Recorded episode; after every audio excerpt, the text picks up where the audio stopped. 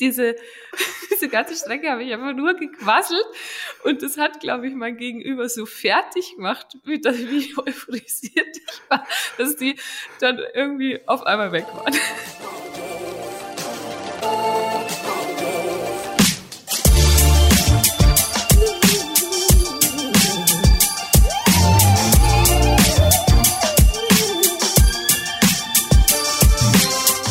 Herzlich willkommen zum Achilles Running Podcast. Ich bin Eileen aus dem Team Achilles Running und herzlich willkommen zu einem Podcast, in dem wir einen Ausflug machen. Und zwar in die Bereiche Trail, Ultra und auch Psychologie. Denn heute haben wir Eva Sperger zu Gast, die genau das alles vereint. Sie hat schon einige Ultras gewonnen, wie den Großglöckner Ultra Trail. Das Trail Magazin hat sie sogar zur Trailläuferin des Jahres 2020 gewählt. Aber sie läuft ja nicht nur Trail, sondern sie ist auch psychologische Psychotherapeutin mittlerweile mit einer eigenen Praxis. Eva spricht im Achilles Running Podcast mit meinem Kollegen Namri offen und ehrlich über ihr aktuelles läuferisches Motivationsloch und wie sie da wieder rauskommen will wieso Achtsamkeit ein wertvolles Instrument für sie selbst ist und warum sie auf jeden Fall immer Haarkuren bei tagelangen Ultras dabei haben muss. Viel Spaß beim Podcast mit Eva Sperger und meinem Kollegen Namri. Ja, herzlich willkommen, Eva Sperger, bei uns im Achilles Running Podcast. Ich freue mich sehr, sehr, dass du heute bei uns dabei sein kannst. Willkommen. Herzlichen Dank für die Einladung, sag ich. Jo, wir haben uns auch schon gut warm geredet. Äh, eine Weile, wir hatten ein paar kleine Herausforderungen zu meistern, die wir natürlich gemeistert haben. Logischerweise eine Begleitung einer solch krassen Ultra-Trail-Läuferin ist, glaube ich, kein Hindernis zu groß. Auch wenn dich hoffentlich die meisten kennen. Vor allem diejenigen, die aus dem Ultra-Trail sind, werden dich allesamt kennen. Aber all die anderen, die da draußen noch beim Podcast zuhören, dafür möchte ich euch gerne mal kurz die Eva vorstellen. Und zwar haben wir hier die Eva Maria Sperger und sie ist eine echte Heldin des deutschen Ultra-Trail-Laufs. Sie ist wirklich damals bereits im zweiten Jahr ihrer Trailrunning-Karriere hat sie direkt angefangen abzusahnen. Ja, also fünf Siege und immer weiter die Medaillen eingesammelt, erste, zweite, dritte Plätze, Erfahrung sich gesammelt ohne Ende einfach mal so deutsche Meisterin Ultra Trail geworden. Krass, 2019 Großglöckner, Ultra Trail, Hochkönig, Sky Race, Walser Ultra, insgesamt 15 Mal in den letzten drei bis vier Jahren Top-Platzierungen, erste Plätze, nur, heftig und wurde außerdem auch noch einfach mal so zur Trailläuferin des Jahres oder der Jahre 2019 und 2020 gekürt und das alles ohne irgendwelche Vorerfahrungen aus der Leichtathletik. Einfach mal so losgelaufen. So sieht es zumindest für mich von außen aus. Außerdem ist sie auch noch, das wissen vielleicht nicht alle, Psychologin.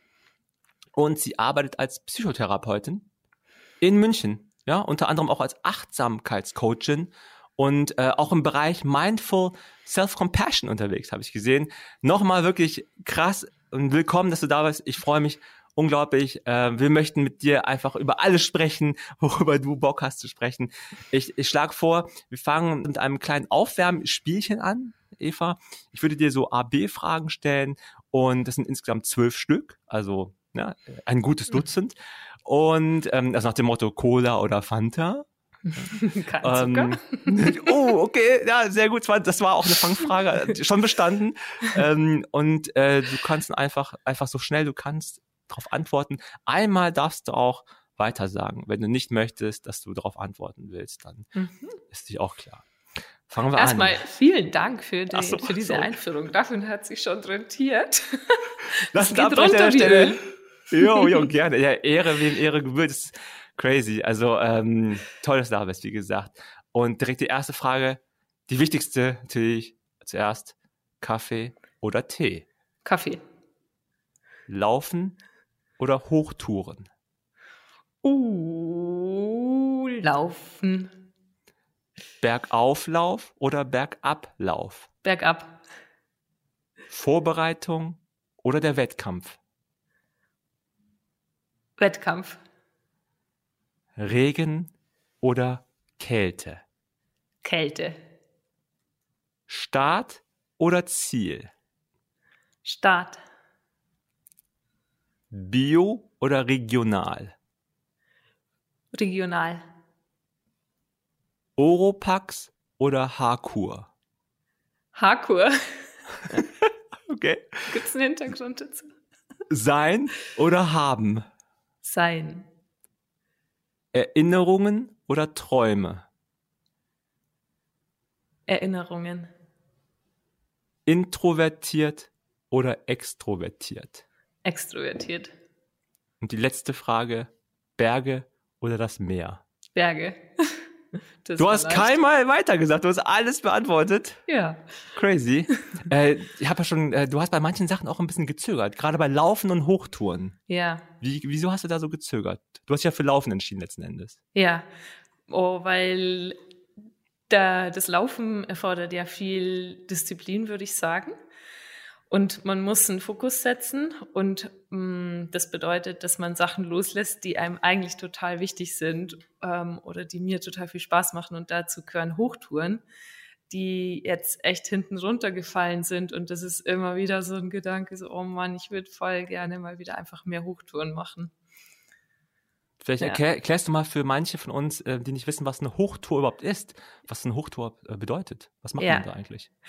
Mm, Man könnte sagen, Hochtour fängt wahrscheinlich da an, wo man die Höhe dann auch spürt. Ähm, also wo es ähm, darum geht, aufs Eis, also vielleicht so ab 3000, 3500, nee, vielleicht eher 3500 Höhenmeter. Und ähm, wo auch im Sommer noch der Schnee ist, das Eis ist, Klettern, ähm, also wirklich so ähm, runterschauen auf die Welt und weg sein von allem. Also ein Gelände, wo man so schnell einfach nicht hinkommt und wo man dann Steigeisen braucht, Pickel braucht, Höhentraining, Höhenvorbereitung braucht vielleicht. Das ist, das bedeutet Hochtour.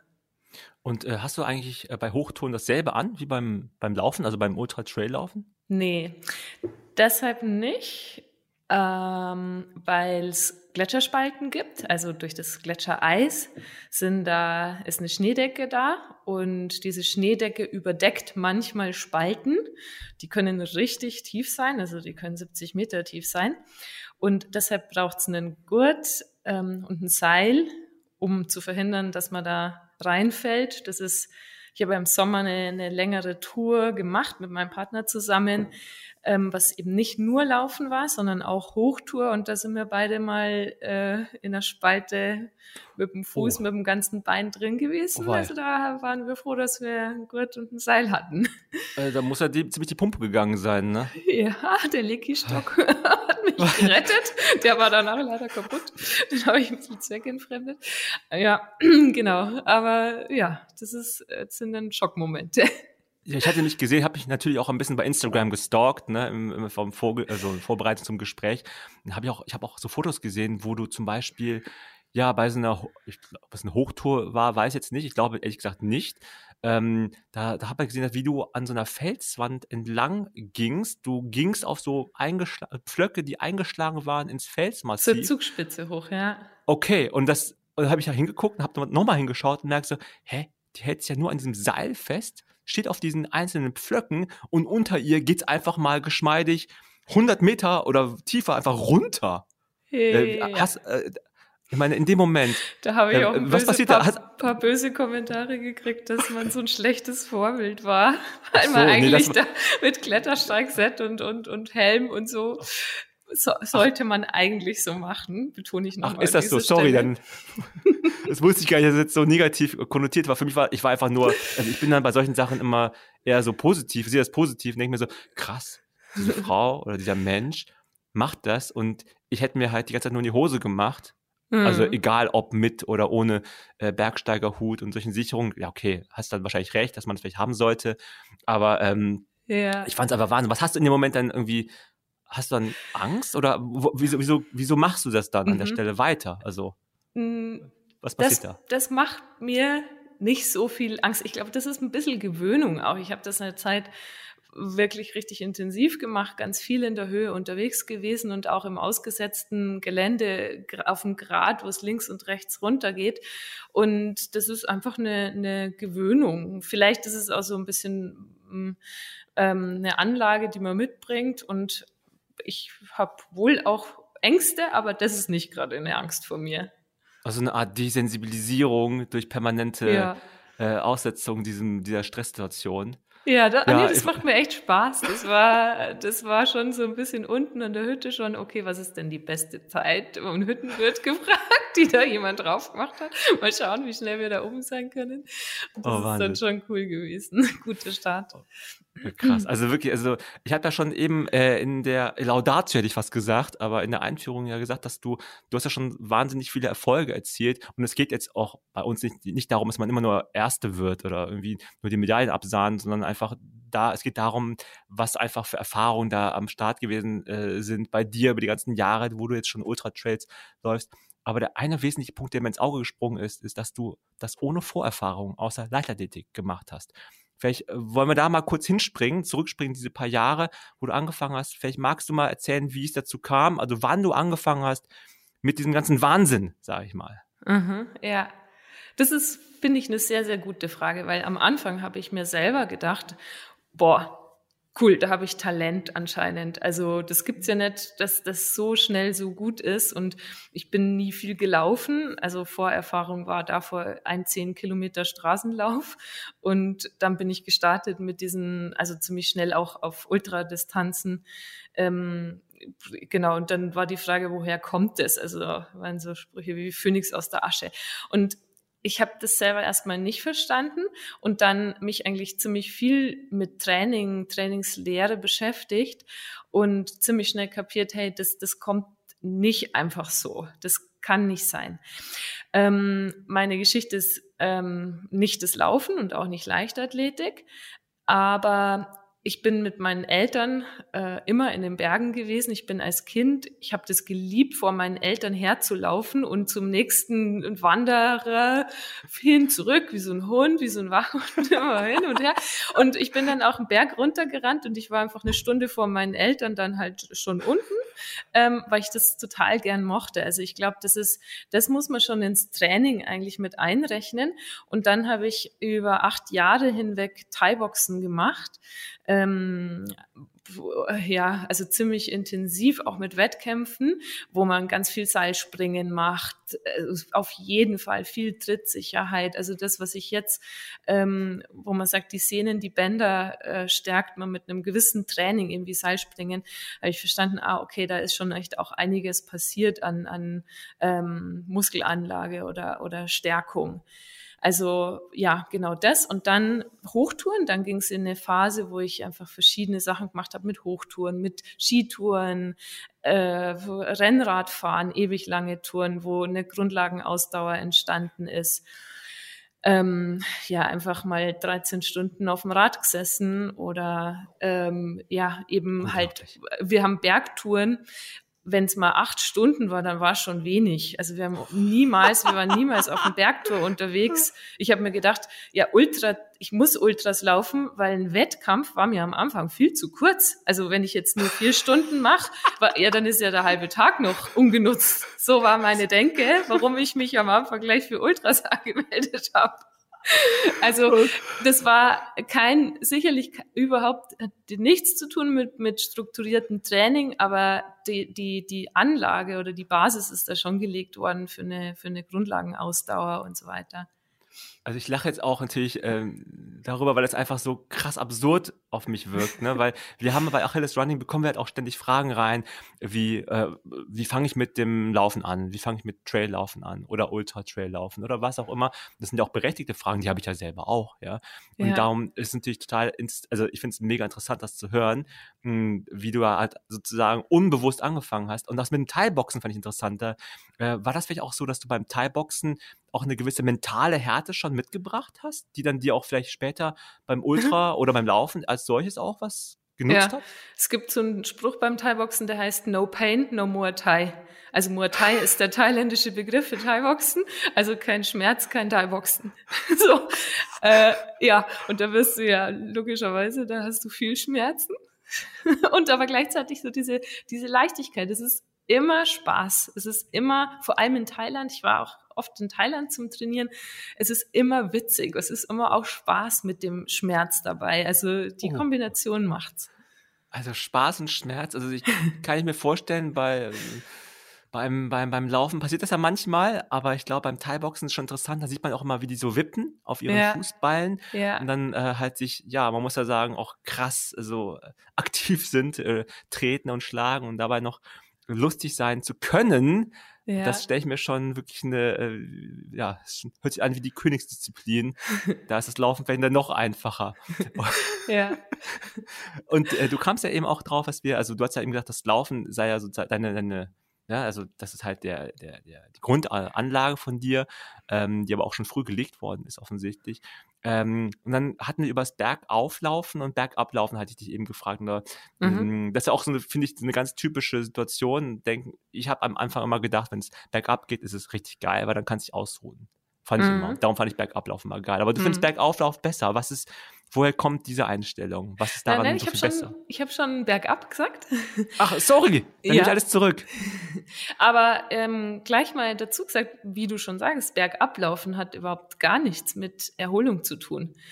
Ähm, da bringe ich wieder die Wissenschaft rein. Das habe ich schon gesagt, dass ich mich sehr für wissenschaftliche Daten interessiere und habe da im Ohr ähm, einen Professor, der gesagt hat, dass das Bergablaufen, dabei verlieren wir in dem Ultra 30 Prozent Kraft. Das Bergauflaufen, du kannst immer noch die Kraft behalten. Klar, das macht müde und erschöpft, aber von der Muskulatur, die kriegt die Kraft noch her. Und bergab, das ist wie wenn der, der, der Muskel da durch einen Fleischwolf gedreht würde. Und also für mich ist das Bergablaufen macht mir total viel Spaß. Da ist wahrscheinlich noch diese kindliche Freude mit drinnen. Und ähm, vielleicht bin ich auch eher so ein kraftiger Typ. Also von meiner Muskulatur habe ich, glaube ich, eher Kraft als, als Geschwindigkeit, also ganz sicher sogar. Und ähm, ja, und gleichzeitig ist es, ist es nicht Erholung.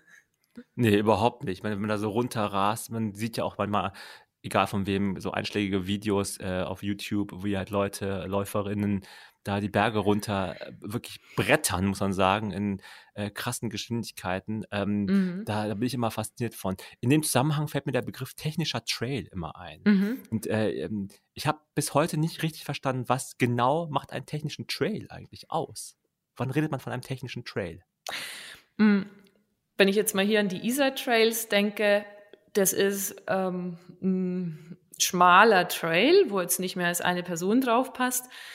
Aber das sind jetzt nicht so viel Wurzeln, Steine, keine Steins, keine Geröllbrocken und sowas drauf. Und für mich ist ein technischer Trail einer, wo, wo jeder Stein wackelig sein kann, wo Geröll drauf liegt, wo Wurzeln da sind, wo jeder Schritt potenziell eigentlich wegnicken könnte. Das ist für mich ein technischer Trail. Ah, okay. Okay, sowas in der Richtung hatte ich mir vorgestellt, aber wenn, es, wenn, es, wenn ich es von der Expertin nochmal so erklärt bekomme, ist es auch, glaube ich, für den letzten von uns, für die letzte von uns auch verständlich. Das ist schon mal hilfreich. Es kam halt schon mal vor, dass in Berlin ist es halt seltener der Fall, ne? Ähm, ich wohne halt in Berlin, dass man halt auch für Trails läuft, aber ab und zu Ja, da soll das schon mal vorgekommen. Na, da gibt es natürlich ein paar nördlich von uns, aber leider weniger, als mir eigentlich lieb ist. Du, lass uns noch mal äh, ein bisschen über deine, also du hast ja so viele Wettkämpfe beschritten, bestritten und auch sogar gewonnen und dann relativ früh schon, also in deinem zweiten Mhm. Profijahr, kann man vielleicht sagen, oder deiner Trailrunning-Karriere, hast schon angefangen, die Preise einzuheimsen. Mhm. Was war das, was war das für ein Gefühl? War das, du hast eben gesagt, aha, ich habe da Talent für. War das so die Erkenntnis in dem Moment, ich mache jetzt weiter? Oder wie bist du damit umgegangen? Mm, Also du sagst Profi. Profi ist für mich jemand, der nicht arbeitet, der das professionell macht, professionell darauf hintrainiert. Das war es ja bei mir eben gar nicht, sondern ähm, das war, ich glaube, 2015, dass ich da zwei erste Wettkämpfe gelaufen bin. Oder drei? Zwei oder drei? Ich weiß nicht mehr. Und dann das nächste Jahr, also 2016, ähm, ging es los mit dem Gewinnen. Und das war für mich völlig also völlig, äh, ich habe gestern erst mit meinem Freund drüber geredet. Ich bin äh, in Innsbruck war das, da bin ich vorne weggelaufen mit den schnellen Jungs erstmal los und ich habe mich die ganze Zeit umgeguckt und habe gesagt, das gibt's nicht, das gibt's nicht, das gibt's Wo nicht. sind die anderen? wo sind- Die sind weg. Hinter mir war eine Riesenlücke und ich die, und dann habe ich glaube ich, was ich jetzt in der Hypnose gibt es einen Spruch, das heißt winning ugly, ja, dass du jemand anderen mental fertig machst im Wettkampf. Das habe ich, glaube ich, unbewusst gemacht, weil ich einfach mit Leuten vor, also ich bin einfach vorne weg also nicht, nicht ganz vorne, aber halt relativ weit vorne und habe gequasselt die ganze Zeit, diesen ganzen, diese, diese ganze Strecke habe ich einfach nur gequasselt und das hat, glaube ich, mein Gegenüber so fertig gemacht, wie, das, wie euphorisiert ich war, dass die dann irgendwie auf einmal weg waren. Ich finde, du musst unbedingt ein Buch schreiben über Winning Ugly, äh, irgendwie Trash Talk im Ultra Trail, die besten Sprüche.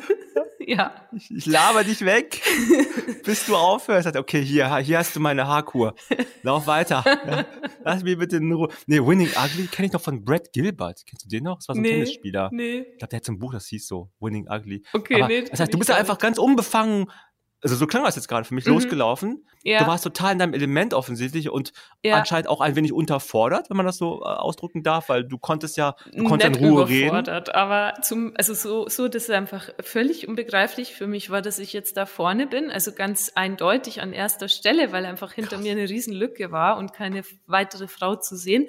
Und da habe ich gewonnen. Und wie gesagt, damals, ich habe ja nicht jetzt einen Trainingsplan verfolgt, ja. lange Zeit und dann darauf hintrainiert und das war lange mein Ziel, so wie man das vielleicht denkt, sondern es war für mich überhaupt nicht begreiflich, warum ich so gut bin und weil ich das gar nicht gesehen habe, dass einfach diese Hochtouren, das Radlfahren, die ganzen Sachen, die ich halt vorher gemacht habe, ähm, dass das da schon mit reinspielt und einfach ein jahrelanges Training war das habe mhm. ich nicht, das habe ich mhm. einfach nicht kapiert.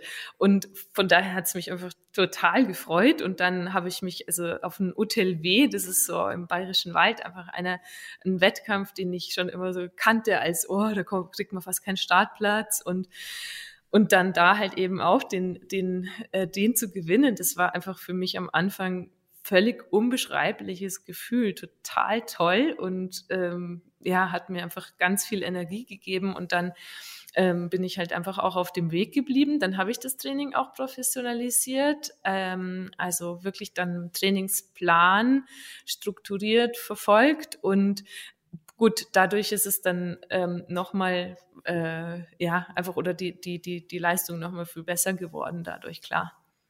Du hast gerade gesagt, das hat dir Energie gegeben. Äh, war mhm. das denn der Umstand, dass du gewonnen hast? Das, oder war das der Umstand, dass du einfach diese neue Erfahrung gesammelt hast? Und wieso, wo ich kam Energie her für dich? Ich würde sagen, dass es beides war. Also, dass, dass, dass ich das gemacht habe, was mir einfach Freude macht. Ich habe ja einfach Spaß gehabt an dem, was ich da tue und meine Leidenschaft und dann aber auch noch äh, ohne viel Qual oder ohne viel Leiden solche Erfolge einzufahren. Was könnte es Besseres geben? das, das klingt wie ein Traum. Ja, ich meine, ja, ja. ich glaube, alle, alle Menschen träumen davon, dass man da äh, ja. Ist, man, man, liegt da einfach und träumt von hm. sich hin, dass ich gewinne mal einen Ultra Trail, was ja. man natürlich nicht sieht, wie du es gerade schön beschrieben hast, was dass da jahrelang steht. vorher Sachen passiert sind. Ne? Und so, also ist auch nicht geblieben. Ich habe mich gestern deshalb auch mit meinem Freund drüber unterhalten, weil ich äh, jetzt gerade durchaus in, in einer emotionalen oder in einer motivationalen Delle gelandet bin aus der ich jetzt auch erstmal wieder rauskommen muss. Also das ist jetzt, soll nicht so klingen, als wäre das jetzt ewig so weitergegangen und wäre nur Yokohu und Spaß. Das ist es definitiv nicht. Nee, auf gar keinen Fall. Ich meine, jetzt hast du gerade von der Delle gesprochen, motivationsmäßig. Willst ja. du darüber reden? Was ist da dein Zustand? Ja, also ich rede da gerne drüber, weil ich ah, als Psychotherapeutin immer denke, ja, es sieht halt immer so aus, als würde es anderen Leuten so leicht fallen. Ja, man sieht das Lächeln dann auf den Bildern und, und so.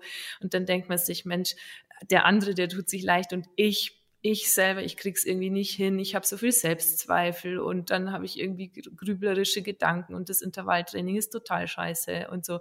Oder ich habe Schmerzen und warum hat das der andere nicht? Und das stimmt halt nicht, sondern das gehört alles dazu. Das hat jeder, definitiv jeder, würde ich mal meinen. Also okay, ich lasse mich gerne eines Besseren hm. belehren.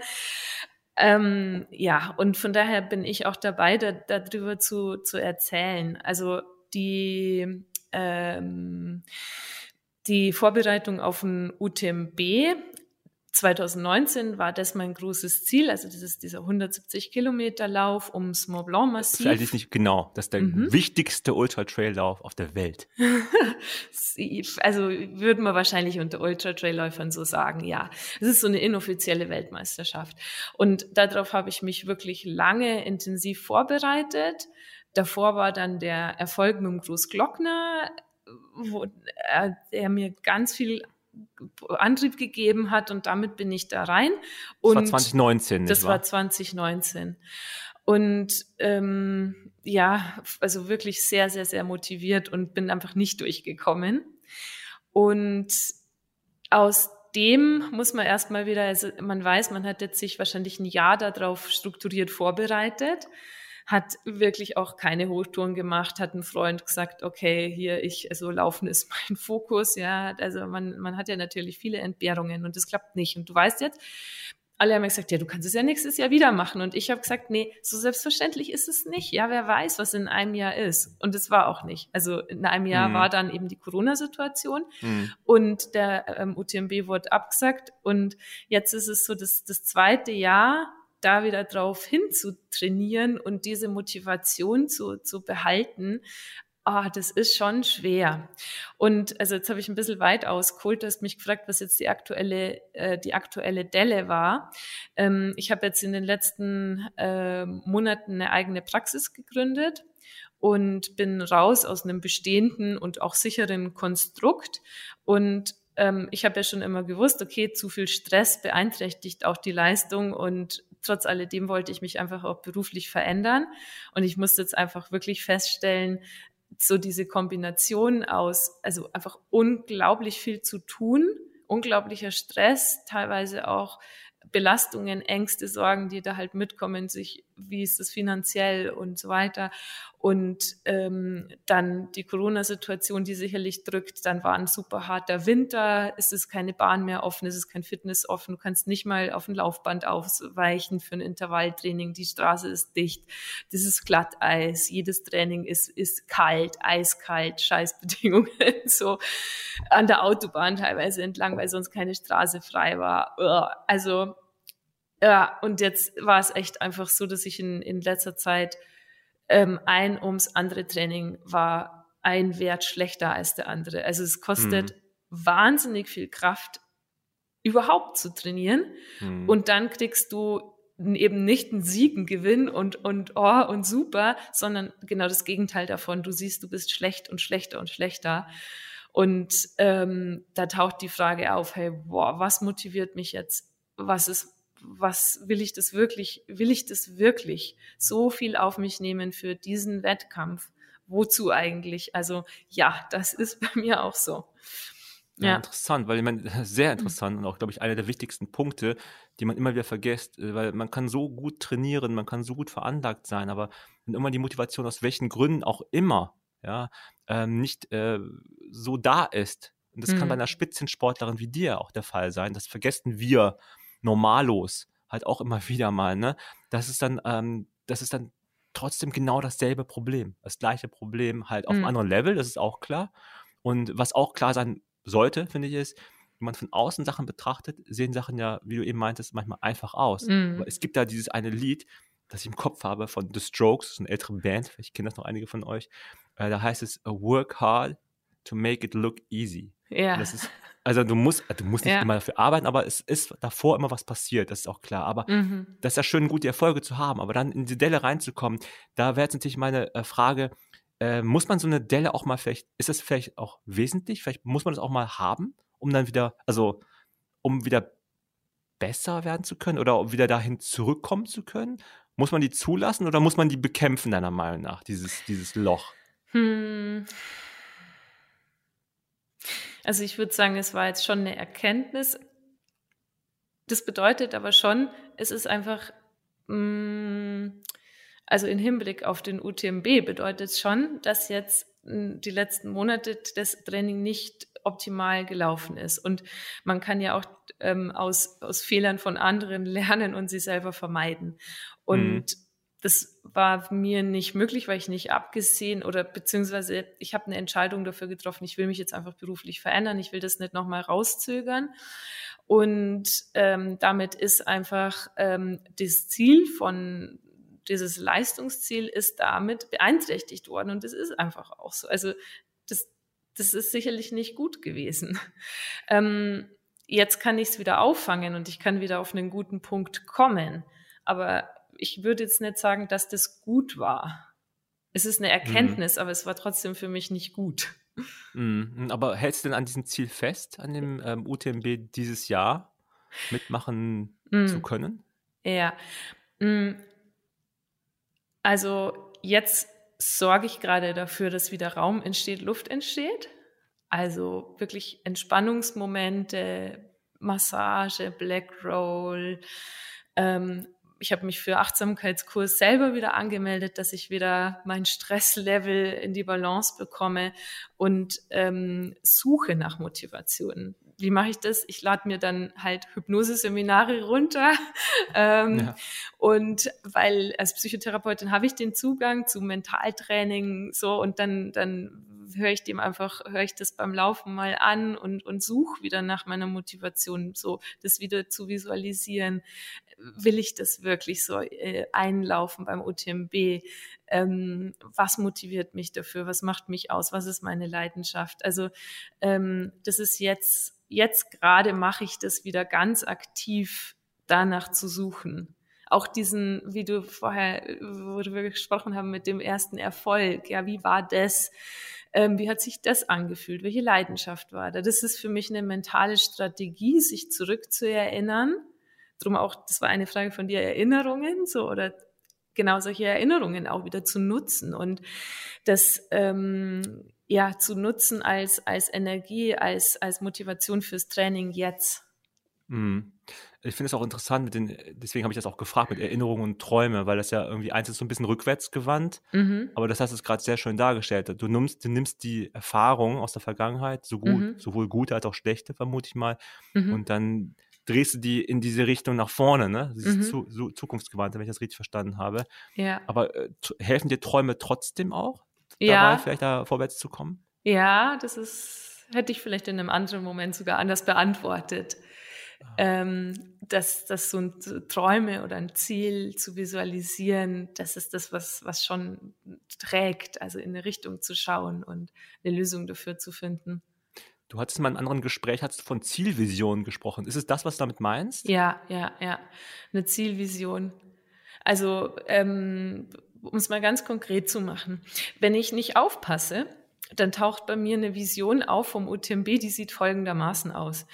Also UTMB heißt ja eben diese 170 Kilometer ein, einmal rundrum mit 10.000 Höhenmeter. Das bedeutet also Zeitrechnung für mich ungefähr, ähm, wenn ich, ich überschlag grob 27 Stunden. Und da weiß ich, also wenn ich, wenn ich das visualisiere, dann lande ich bei, es ist Nacht, es regnet vielleicht, ähm, ich schaue auf die Uhr und sehe, ich habe jetzt zehn Stunden rum, es folgen noch 17, ich bin müde, ähm, ich bin völlig erschöpft, ich weiß nicht, wie, das, wie ich das schaffen soll. Und du, du musst jede, also fünf Minuten sind manchmal schon lang und du denkst, okay, hey, 17 Stunden, wie kriege ich das hin? Das ist so eine Vision, die kommt und die auf gar keinen Fall Motivation fördert. Das ist Angst erstmal, ja, oder Respekt oder so. Ähm, und das, das ähm, macht auch, wenn ich nicht aufpasse, macht das auch was im Körper während dem Training. Das blockiert vielleicht die Atmung, das blockiert die Muskulatur, das macht äh, wie so ein Gummizug im, im Körper, da, wo, wo man sich gegen du stresst, das Training, fühlt sich gestresst. Ne? Ja, man ist gestresst, man, man stemmt sich gegen das Training, das man gerade macht. Und das passiert vielleicht automatisch so und dann ist es wieder die Frage, okay, welche Vision kann ich denn haben oder was ist das, was mich da motiviert? Ist es der Zieleinlauf? Vielleicht auch, du hast gesagt, Start oder Ziel, also vielleicht ist es der Startpunkt da am UTMW zu stehen oder da ist es wirklich mehr so der Zieleinlauf, ähm, zu wissen, das habe ich geschafft, das habe ich jetzt hinbekommen. Ich habe so lange darauf hingearbeitet, ich habe so viel Krisen überstanden, so viel schwierige Zeiten und jetzt habe ich das hinbekommen, so diesen Lebenstraum zu erfüllen und ich kenne das ja, ich war ja da schon jetzt zweimal, diese Hotels und die Leute, die dann da sind und dieses, wo man da einläuft. Das ist dann die die Zielvision und die, wenn ich habe, dann wird was frei wieder. Das ist Motivation. Wie ist denn das? Hattest du dann schon mal einen Moment, ähm, egal im Wettkampf oder auch im Training vielleicht, wo du ja vielleicht sogar abgebrochen hast, weil du nicht mehr wolltest? Beim UTMB habe ich abgebrochen. Also, weil du nicht mehr wolltest oder weil du nicht mehr konntest? Ähm, das ist, finde ich, sehr, sehr, sehr schwer zu entscheiden, ähm, weil man einfach in einem völlig anderen Zustand drin ist. Ich weiß, dass ich vom Kreislauf und allem total zusammengebrochen bin, aber ich weiß auch, dass es Leute gibt, die brechen vom Kreislauf total zusammen und laufen danach wieder weiter. Ich weiß es nicht. Es ist eine offene Frage. Also auf jeden Fall habe ich da, äh, ging es für mich, ich habe keine Möglichkeit gesehen, weiterzulaufen. Krass, also es ist unvorstellbar, also was da passiert sein muss, also in dir. Ja, also das ist her. sicherlich nichts, was ich, was ich machen würde. Also für mich gibt es kein Aufgeben oder, oder das, diese Frage existiert für mich nicht. Ähm, ja, also das ist, ist es wirklich schwer zu entscheiden, wo man dann, ähm, vielleicht ist es auch eine, eine Gewöhnung daran, wie heftig ein Zustand sein kann und man kann trotzdem weitermachen. Ich glaube, auch das ist letztendlich Erfahrung und Training. Du bist halt auch eine permanente Grenzgängerin in dem Sinne, ne? Also man, jeder, jeder, jeder, hm. jeder Wettkampf, also sowieso, aber auch die ganzen Vorbereitungen, äh, Vorbei Vorbereitungen, die du triffst, das sind ja ständig Momente, du hast eben beschrieben, wo du sagst, okay, wie mache ich jetzt weiter? Jetzt regnet es, aber jetzt muss ich aber nochmal 50 Kilometer weiterlaufen. Ja. Wie, ähm, ich meine, gibt es nochmal was, hm. das, das, das letzte, hm. dein, dein, letzter Pfeil im Köcher, ne? wenn du noch ein, einen Motivationspfeil in dir hättest, ja. was machst du dann, um zu sagen, okay, Eva, es geht jetzt trotzdem weiter. Was, was, was, was, was sagst du dann? Was machst du dann? Ähm, warte mal, ich stelle mal, ich, weil du vorher gesagt hast, du bist halt auch ständig eine Grenzgängerin. Ich, da drauf noch kurz. Ich glaube, man muss das sein. Und zwar deshalb, weil es auch Training ist. Das ist, wir begreifen Training manchmal als Laufen, ähm, die, die, das Intervall oder die, die, den langen Lauf. Mm, ich habe noch selten gehört, dass man sich drauf trainieren kann, mm, beispielsweise Eiseskälte auszuhalten. Ähm, also fahre ich mit dem Fahrrad bei Eiseskälte durch die Gegend und macht es den ganzen Winter oder nicht. Das ist auch, für mich ist das ein Training, eine Gewöhnung an widrige Umstände. Wenn ich immer im, im, im Fitnessstudio bin und bin da auf meinem Laufband, dann bin ich ans Laufen gewöhnt und meine Muskulatur ist an die Bewegung gewöhnt. Aber mein Geist ist nicht dran gewöhnt, dass die Umstände mal total anders sind. Und auch das will ich mit reingeben, dass das dazugehört zum Training. Also das, das, das gehört für mich zu einer Ultraläuferin dazu, sich an die Grenze auch solche Dinge zu bringen kontinuierlich. Und jetzt hast du gefragt, was ist dann der letzte Pfeil oder der Köcher, also ja. der, der, wenn es echt nicht weitergeht. Ähm, was, was ist das, ähm, was mir dann hilft? Mm. Also bei mir sind es Flüche, das sage ich jetzt schon mal an der Stelle. Ich fluche dann einfach nur. Ziemlich laut, oh, unhöflich gegenüber allem und mir und sowieso. Ja. Mm ich glaube, bei mir ist es dieses Selbstmitgefühl. Du hast vorher gesagt, Selbstmitgefühl ähm, ist eine Sache, die ich, die ich mache. Und das ist es. Also dieses, ähm, was bedeutet das? Dass ich in dem Moment, wo es mir super dreckig geht, dass ich versuche, ganz fürsorglich mit mir zu sein. Also ganz, ganz freundlich, liebevoll, wie so eine liebevolle Instanz, die sagt, schau mal, was du hingekriegt hast. Schau mal, was das bedeutet, das durchzugehen. Ähm, so eine Ruhe, einen Gleichmut reinzubringen ähm, und so eine innere Stärke, ähm, die, die das wertschätzt und würdigt, was alles schon passiert ist. Das ist, glaube ich, das, was, was für mich am allermeisten trägt. Also das finde ich schön, weil es auch viel positiver ist, als so blöd rumzufluchen wie ich. Das ist eigentlich sehr negativ. Ach, das kann nur, doch auch helfen, ist, bestimmt. Ja, es hilft wahrscheinlich, es hilft bestimmt. Also es hilft ja irgendwie, aber es ist ja auch negativ letzten Endes. Ne? Ich bin ja auch Anna. ein großer Verfechter ah, nein, von so positiven find, Vibes ah nee, jammern ist super. Ah, ich bin so, manchmal jammer ich gern so zehn Minuten einfach so richtig jammern. Finde ich total gut. Da müssen wir das nächste Mal das Podcast-Mikro direkt nebenhalten. Das wird dann ein, ein zweites Buch von dir. Wir machen jetzt gerade unsere Buchreihe komplett, ne? Winning Ugly hatten wir schon. Ja. Und dann jetzt irgendwie ähm, äh, How to Jammer äh, 1.0. Ja. Ja, Da- als Strategie. Also ich, ich würde dich jetzt, ich will dich jetzt, es wäre unhöflich, glaube ich, dich zu bitten, das mal vorzumachen. Darum stelle ich diese Frage jetzt nicht. Und spring einfach mal ganz galant zum nächsten Punkt. Und zwar, Ja. ähm, wie wichtig ist dir Anerkennung? Auch äußere Anerkennung? Mm. Jetzt gebe ich eine, eine psychologische Antwort, die sagt, es ist mir sehr wichtig. Ich sage das deshalb, weil wahrscheinlich jeder von uns denkt, Mann, ich wäre nicht gerne so abhängig von Anerkennung und Beachtung und Mensch, ich sollte nicht so viel irgendwie drüber nachdenken, was andere Leute von mir denken und sollte das nicht so brauchen. Und ähm, Hand aufs Herz, jeder von uns braucht es. Jeder Absolut, von uns absolut. möchte, möchte einfach wahrgenommen werden, möchte Beachtung, möchte Anerkennung und so ist es auch bei mir. Alles andere wäre eine Lüge. Ja, finde ich, also es ist wirklich so. Also es, das äh, ist wirklich interessant, dass dann viele, äh, ich, ich sehe das häufig bei amerikanischen SportlerInnen, dass dann immer so sehr humble gesagt wird, ja, das brauche ich alles nicht. Und ich Hm. denke mal so, okay, ich glaube das natürlich denen erstmal prinzipiell schon, aber ich sehe es genauso wie du, ja, auch also als Laie, äh, Hm. jeder freut sich ja darüber, Anerkennung zu finden. Ich glaube halt nur, wenn es irgendwie krankhaft wird, ne, wenn es jetzt irgendwie komplett nur noch über diese Schiene läuft, glaube ich, dann wird es wahrscheinlich schwierig. Ich weiß nicht, Hm. wie stehst du so zu Social Media zum Beispiel? Also du bist ja selber auch auf Social Media vertreten. Da geht es ja auch um Punkte wie Anerkennung. Man, man Mhm. gibt ja was von sich preis. Jetzt, man weiß natürlich auch nicht, wie viel die Mm. jeweilige Person von sich frei, äh, also preisgibt, ob das jetzt schon deep ist oder ob das nur so die Oberfläche ist. Ja. Wie, wie, wie ist deine Meinung zu Instagram und Co.? Ja, die Frage ist, äh, taucht dann auf, wenn man auf einmal ähm, den Erfolg hat und bekannter wird. Und dann ist es auf einmal da und ähm, ist schön. Und dann ist es aber schon auch so ein, so ein, okay, wie möchte ich das jetzt nutzen? Auch mit Sponsoren. Das fand ich gar nicht so einfach, da was zu finden, wie ich mich wohlfühle. Und ähm, bei diesem langen Lauf im, im Sommer ähm, mit meinem Freund zusammen, da ist irgendwie was Cooles passiert.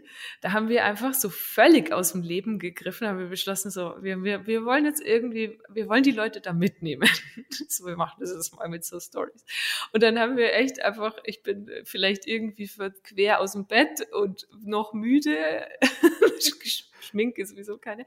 Und dann einfach das Handy in die Hand genommen und irgendwie so, wie es uns gerade geht. Und dann ist es passiert, dass einfach Leute dabei waren, also die, die gesagt haben, wir sind jeden Tag da dabei bei euch. Und das ist, das war so ein ganz wichtiger Teil auf einmal für uns. Das hat dem Ganzen ähm, nochmal einen neuen Touch gegeben und da fand ich das mal richtig, richtig schön. Auch genau das, ähm, ja, was preisgeben zu können von sich, wo ich voll dahinter stehen kann. Ich habe mir das ja auch sehr detailliert angeschaut, die Stories. Ich fand die sehr unterhaltsam, so die Echt? Behind the Okay. Scenes. Und ich habe mich dann auch gefragt im Zusammenhang, ist das nicht vielleicht sogar ein ganz wesentlicher Bestandteil, dieses, diese Momente, wo du nicht gelaufen bist, Hm. sondern wo du Sachen erfährst oder erlebt hast, die man vorher gar nicht planen kann. Ne? Also, Hm. weil das ja außerhalb deines ja, Wirksamkeitsraums, sag ich mal. Also du, du bist, ich hab da sowas gesehen, wo du in einer Gaststätte, glaube ich, saßt und glaube, die Wirtin hat dich gebeten, dann eine, eine Rechnung auszurechnen mit dem Taschenrechner und dachte ja so, was, was geht da ab? Aber das sind ja, also stell mir vor, ist es das vielleicht auch, was dir nochmal so einen zusätzlichen Kick gibt? Ja, also das hat wirklich diese Reise besonders gemacht, dass man da so Leute teilhaben lassen konnte an so Momenten, wo man es halt sonst nur mit dem Partner halt ewig drüber lacht und auf einmal du, du, du weißt von dem, ja, das ist doch total cool. Also das ist, das fand ich echt schön, da Leute mitnehmen zu können. Ich hatte auch das Gefühl, dass dadurch so eine Art äh, fast schon virtuelle Community entstanden ist. Also nicht Community, aber so eine, diese starke virtuelle Verbindung, die ich dann auch gespürt habe. Obwohl Hm. es irgendwie, die Stories waren jetzt schon über ein Jahr alt, ne, wenn ich das richtig erinnere. Also sie waren Hm. auf jeden Fall älter und trotzdem fühlte ich mich auch mal sehr verbunden zu dir, zu, zu euch, zu diesen Momenten.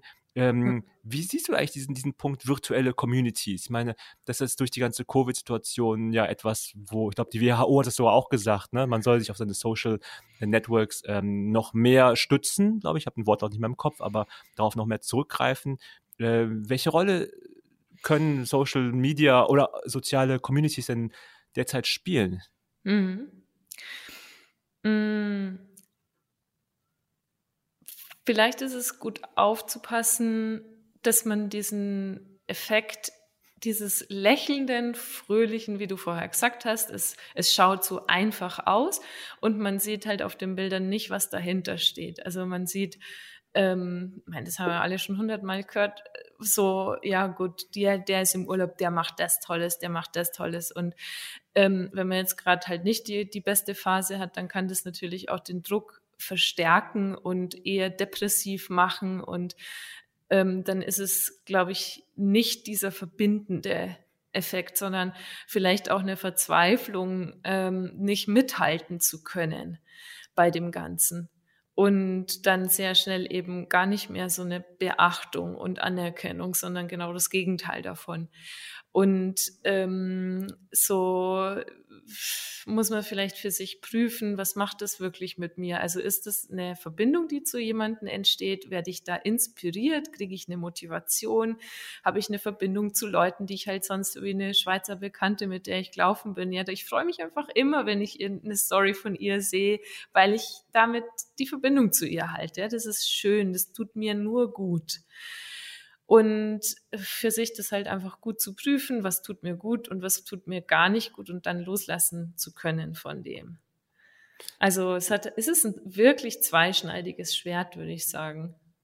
Hm, das sehe ich, ja, interessant, wie du das ähm, formuliert hast. Also es ist tatsächlich ein Punkt, über den, glaube ich, man wirklich stundenlang äh, reden könnte, äh, wie man mit Social Media ja sinnvoll umgehen kann. Ich glaube auch, dass da viel Potenzial ist ähm, man da einfach die positive Energie sozusagen auch rausziehen kann. Mhm, ja. Ähm, du hattest eben auch bei meinem, ähm, ja, bei meinen Anfangsfragen ging es mal um äh, so Themen wie introvertiert und extrovertiert.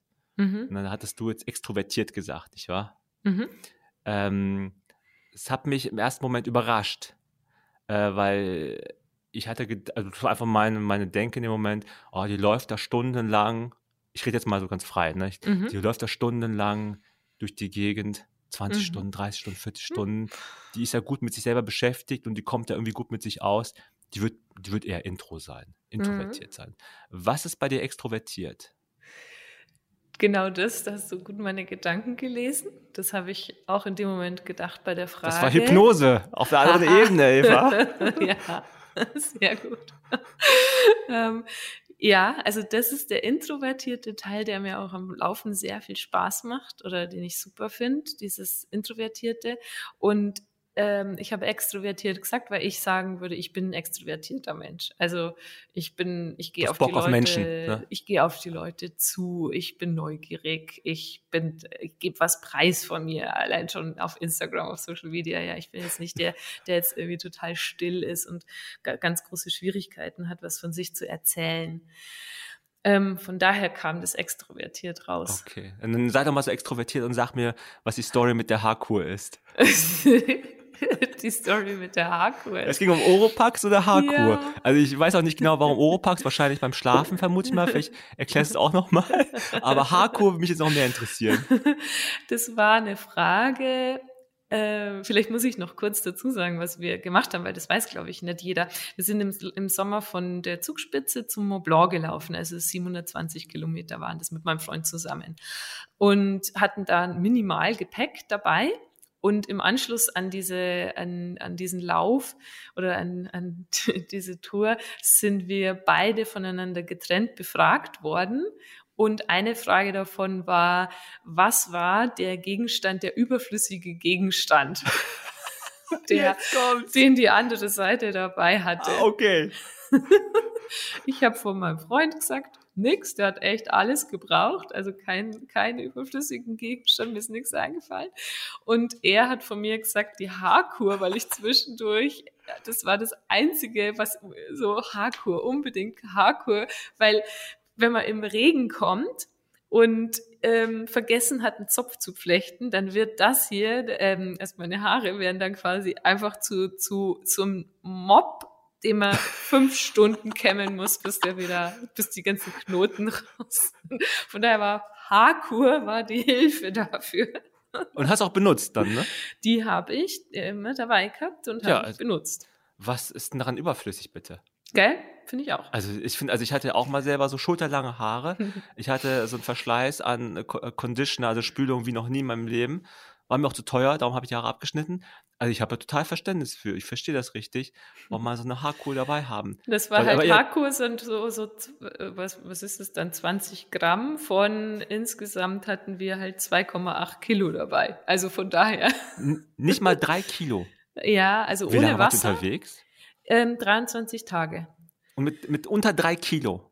Ähm, ohne Wasser war es 2,8 Kilo mein Rucksack, den ich dabei hatte. Jetzt überschlage ich gerade so im Kopf, wie das möglich ist. Mhm. Das ist gar nicht, es halt, ja, ich fange schon, fang schon an zu stottern, weil das einfach nicht vorstellbar ist. Das heißt da, ihr ihr habt nur ein paar Schuhe wahrscheinlich dabei gehabt dann. Ein paar Schuhe, ein, Tatsächlich, ja. ein T-Shirt für tagsüber, ein T-Shirt für abends und ähm, eine ganz, ganz leichte Leggings für abends, eine für tagsüber eine Hose, eine Regenüberhose, Regenjacke und so weiter. Also damit sind wir gelaufen. Und ein Parfum wahrscheinlich. die Haarkur. Und die Haarkur. Jo, Unis, Unisex, Unisex-Parfum wahrscheinlich. Ne? Die habt wahrscheinlich dann einfach zwischendurch immer gewaschen halt dann, ne? Klar. Ja, genau. Ähm, gewaschen.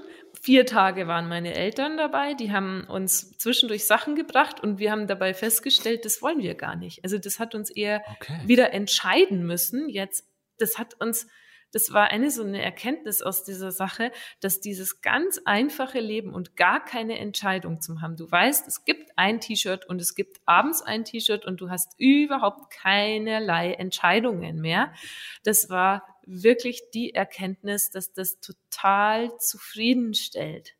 Ist, ich finde es gigantisch, wie du das sagst. Das ist für mich so unter dem Thema äh, Komplexitätsreduktion. Ja. Ne? Also es ist ja total krass, wie du es darstellst. Man Mhm. braucht ja auch wirklich nur ein T-Shirt. Und natürlich ist es doch so, man fährt in Urlaub und denkt sich, Mhm. oh, wie viel Paar Schuhe nehme ich mit? So drei. Vielleicht mache ich noch so einen speziellen Mhm. Intervalllauf im, bei 35 Grad, bei leichtem Gegenwind auf Kieselstein neben der Me Meeresbrise. Dann brauche ich genau diesen einen Schuh.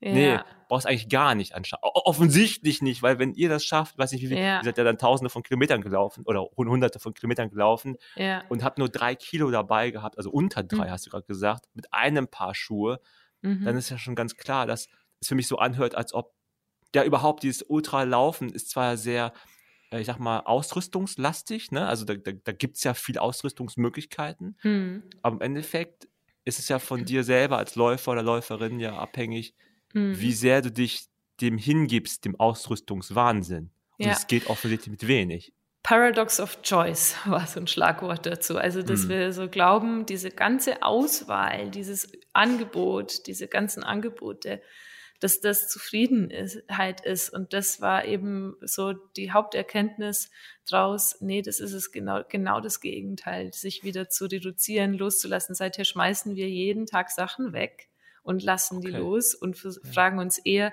was kann ich loslassen, was kann ich nicht machen, ähm, was brauche ich nicht, als die Frage, hey, könnte noch das und könnte noch das. Es hört sich so ein bisschen nach der Minimalismusbewegung an. Ja, Die kennst Ja, du bestimmt auch, ne? kommt ja nicht ohne Grund, dass das jetzt eine Gegenbewegung ist, weil wir das wahrscheinlich alle feststellen, dass wir einfach nur Mhm. erschlagen sind von diesen ganzen Möglichkeiten. Auch so im Zusammenhang mit Covid habe ich auch erst, glaube ich, gestern was gelesen, wo es hieß, dass es natürlich auch Menschen gibt, die versuchen, durch mehr Konsum die Situation zu, irgendwie zu äh, akkommodieren, sage ich mal. Mhm. Dass sie halt irgendwie also, diesen, diesen Stress halt versuchen wegzukonsumieren, aber äh, dann irgendwie im Laufe der Zeit merken, dass du, das hilft ja eigentlich gar nicht, weil die Ursache bleibt ja ur Mhm. ursächlich, ne?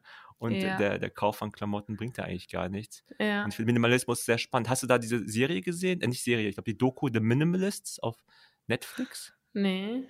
Ist Netflix ist, zum Beispiel eine Sache, die existiert für mich nicht. Okay.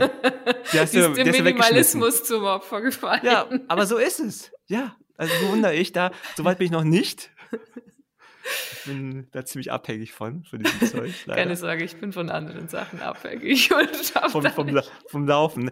Du hast eben Paradox gesagt. Und zwar ähm, ist es nicht auch so ein bisschen, ähm, ja, ist Paradox vielleicht ein zu hartes Wort, aber ähm, ist es nicht ein bisschen speziell, dass du, ähm, dass, dass du läufst und beim Laufen, also durch das Laufen bist du jetzt derzeit in einer kleinen Motivationsdelle, hast du gesagt, derzeit.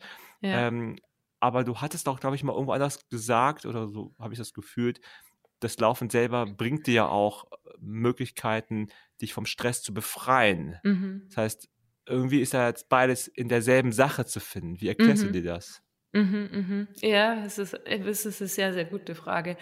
Ähm, weil, weil es genauso ist. Es ist beides. Es ist so ein, eine ganz wichtige Sache für mich, um Abstand zu finden. Ähm, dass ich mal ein Hörbuch oder einen Podcast höre, während dem Laufen mache ich fast nie. Es ist, Okay. Für mich ist es, ähm, ich versuche mich auf den Atem zu konzentrieren, auf die Umgebung, zu mir zu kommen. Also dieses Introvertierte ist für mich eigentlich das Laufen und damit Entspannung. Und ähm, gleichzeitig mh, ist es ist es das nicht immer. Also gleichzeitig ist ein, ist ein Intervalltraining, was ich vor mir habe, also wo ich einfach gewisse Geschwindigkeiten laufen will, mich, mich auspowern will, ähm, ist das keine Entspannung, sondern ist das natürlich auch eine ganz schöne Aufgabe. Vor allem jetzt mit dem ganzen beruflichen Stress, wenn dir dann noch durch, die, durch den Kopf geistert, hey, wie kriege ich das jetzt alles finanziert und da ist das schief gegangen und so, ja, dann ist das halt nicht mehr diese Entspannung. Ähm, und das dann auch auszutarieren, das habe ich auch mit meinem Trainer zwischendurch besprochen. Mhm. Also das finde ich auch ähm, sehr wichtig, diesen Punkt. Ähm, und gleichzeitig denke ich halt auch, wie ist denn jetzt bei dir, du läufst halt viel, ähm, du gehst aber auch Rennrad fahren, wenn ich das richtig in Erinnerung habe. Oder Mhm. du, du gingst, ich, momentan ist dich wahrscheinlich das Wetter gibt es jetzt nicht unbedingt her, also zumindest in Berlin richtig. Ist dann die Rolle, ne? Mhm. Äh, Wie, wieso? Also fährst du gerne Rennrad? Ja, schon. Hochtouren eine- ist noch mehr Leidenschaft, aber das, also Rennradfahren ist für mich, glaube ich, eher, die, weil ich die Leute gern mag, mit denen ich dann Rennrad fahre. Äh, Ach, ja. du dann, also du fährst dann virtuell auch mit bei Swift und Co. Mm. zum Beispiel, oder wie machst du das? das jetzt nett, aber so das Rennradfahren war, also als ich das sehr intensiv betrieben habe, war es wegen der Leute. Nicht Ah, so okay. sehr wegen der Bewegung oder der Sportart an sich, würde ich sagen. So, so meinte ich das jetzt. Aber Ja, ich habe so. jetzt deine Frage unterbrochen. Nee, es kann, kann ich, ich meine, ich habe das momentan, sehe ich halt, dass halt viele Leute auch aus dem Laufbereich, ähm, ja, ich will nicht sagen umsteigen, aber das als Ergänzung nehmen, Mhm. das, das Rennradfahren. Und ich glaube, die Rollen sind bei Decathlon und Co. oder Amazon, wie auch immer, alle ausverkauft. Äh, Ich Ja. glaube, wenn man jetzt das versucht anzufangen, ist es relativ schwer. Und das ist Ähm, ein cooles Training. Da habe ich jetzt ähm, das ein oder andere Intervalltraining habe ich da drauf, habe ich auf der Rolle gemacht, weil ich kein Laufband zu Hause habe. Fitnessstudio ist ja zu. Und ähm, ich finde, das, das kann man so einstellen, dass es einem feste Werte vorgibt. Und wenn, ich finde es, wenn ich jetzt draußen laufe, Intervalle laufe, dann muss ich ja diese, die, diese, diese Überwindung, voll in der Belastung zu bleiben, muss ich selber immer machen. Hm. Also ich muss andauernd selber steuern, mich in dieser Extrembelastung zu halten. Und das ist, wenn der Willen so erschöpft ist von einem Tag oder von der, von der, dann, dann schafft man das nicht mehr oder ich schaffe es nicht mehr, diesen Willen aufzubringen. Und wenn der, wenn die Rolle mir das abnimmt, weil die halt einfach so und so einen Wattwert vorgibt, ich muss das treten. Wenn ich langsamer trete, dann geht der Widerstand so hoch, dass es einfach, äh, irgendwie trete ich zwar langsamer, aber trotzdem genauso intensiv, ja. Ähm, das heißt, das hält mich, komme was wolle, in dieser Belastung. Es nimmt mir was ab. Und drum nutze ich das oder finde es auch, äh, kann man sich auf eine ganz andere Art wieder pushen, ähm, wenn du die Vorgabe kriegst von Laufband oder Rolle.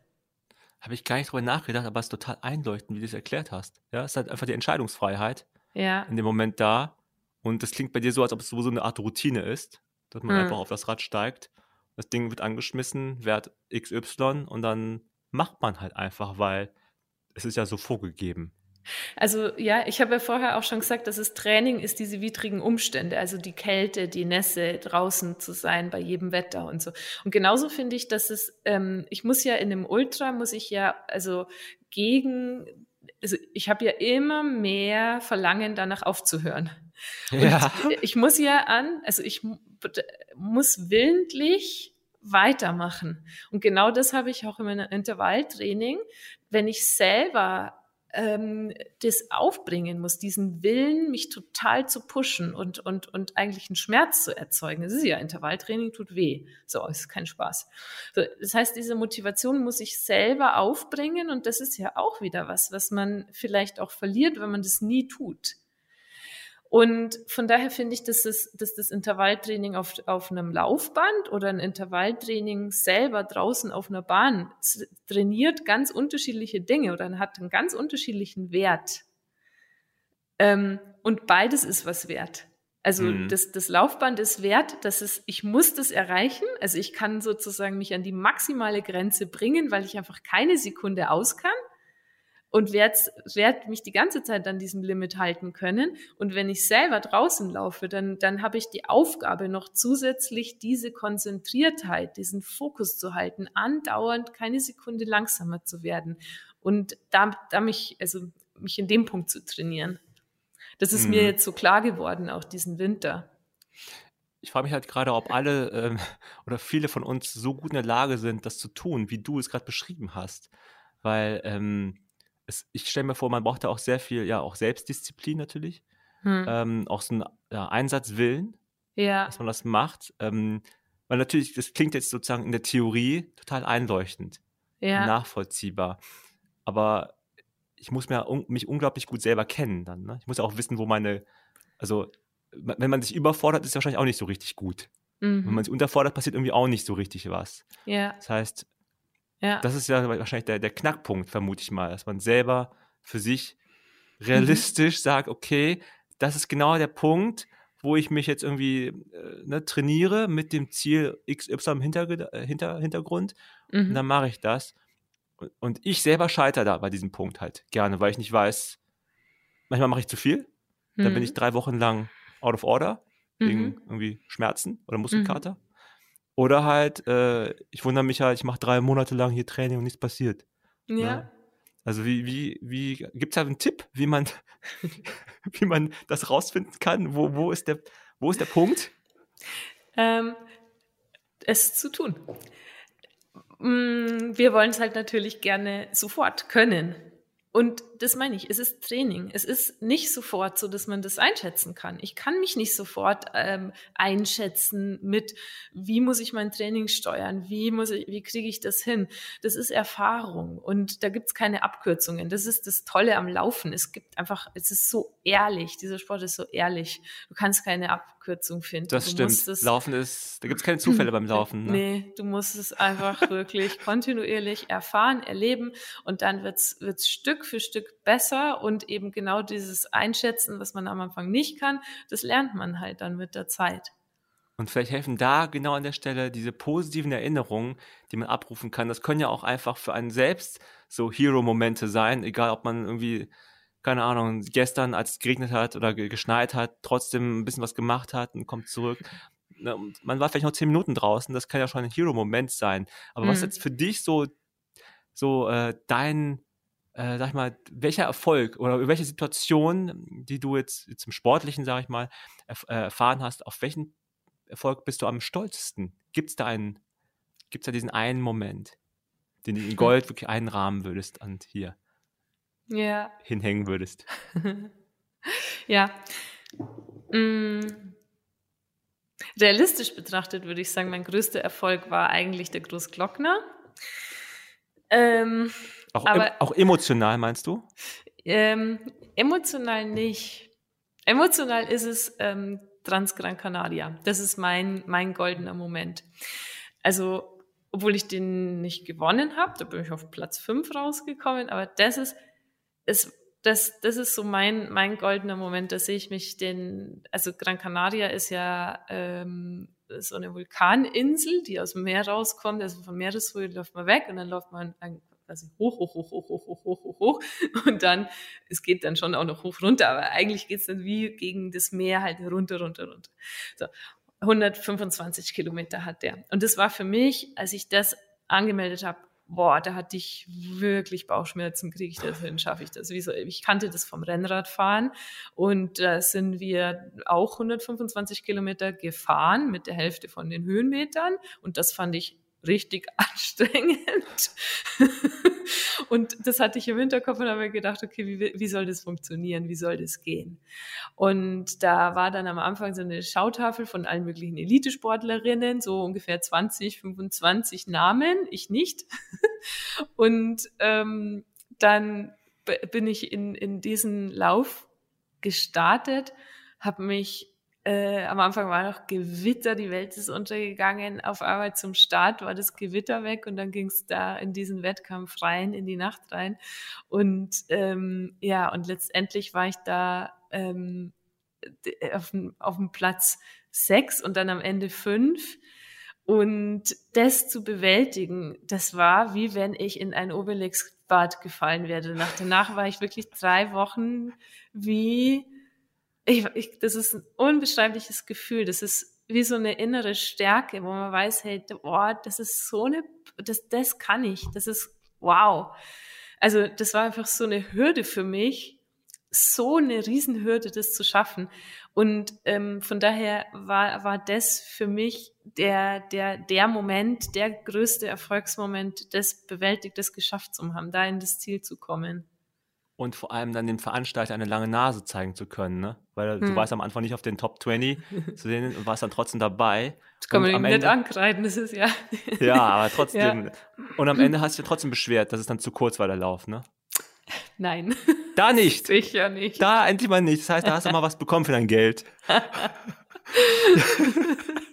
so nicht schlecht. Hey, also Eva, äh, wirklich, wir kommen jetzt zum Ende schon des Gesprächs. Wirklich, ähm, ich bedanke mich ganz, ganz herzlich dass du ja, die Zeit gefunden hast. ähm, und ich fand, es war sehr, sehr erkenntnisreich äh, für mich, hoffe auch für unsere Hörer und Hörerinnen. Da draußen hat es auch dir ein bisschen Spaß gemacht, Eva, sehr, auf jeden Fall. Sehr, danke, ja. Ähm, war es mega cool. Ich würde auch gerne mit dir noch weiterreden, gerade über diese, über diese Psychopunkte, das ist nochmal wirklich, ne, da sind viele Sachen dabei gewesen, über die ich noch ein bisschen nachdenken werde. Ich hoffe, es ist nicht und, zu sehr ins Detail gegangen. nee, ich hoffe ja. sehr, dass es ins Detail gegangen ist, weil ähm, ja, gerade beim Laufen hat man dann Momente, wo man einfach über verschiedene Sachen ja auch ja nicht unbedingt nachdenkt, aber die kommen, die prasseln ja Schon, auf einen ja. ein und dann, dann muss man damit irgendwie mhm. umgehen, mhm. im Guten wie im Schlechten und ähm, ja, also vielen Dank, Eva, Danke dir. Maria Sperger, deutscher, deutsche Ultra, Ultra Trail Lauf Ikone kann man jetzt schon sagen. Es ist crazy. Und ähm, ja, mir gehen jetzt langsam auch die Adjektive jetzt aus. In dem Sinne, vielen Dank und ich wünsche eine schöne Zeit. Danke, dir auch. Tschüss. Das war das Gespräch mit Eva Sperger und meinem Kollegen Namri. Ich hoffe, ihr hattet viel Spaß beim Zuhören. Ich wünsche euch eine wundervolle Woche. Lasst es euch gut gehen und bleibt gesund. Ich bin Eileen und natürlich kommt noch zum Schluss Keep on Running. Ciao!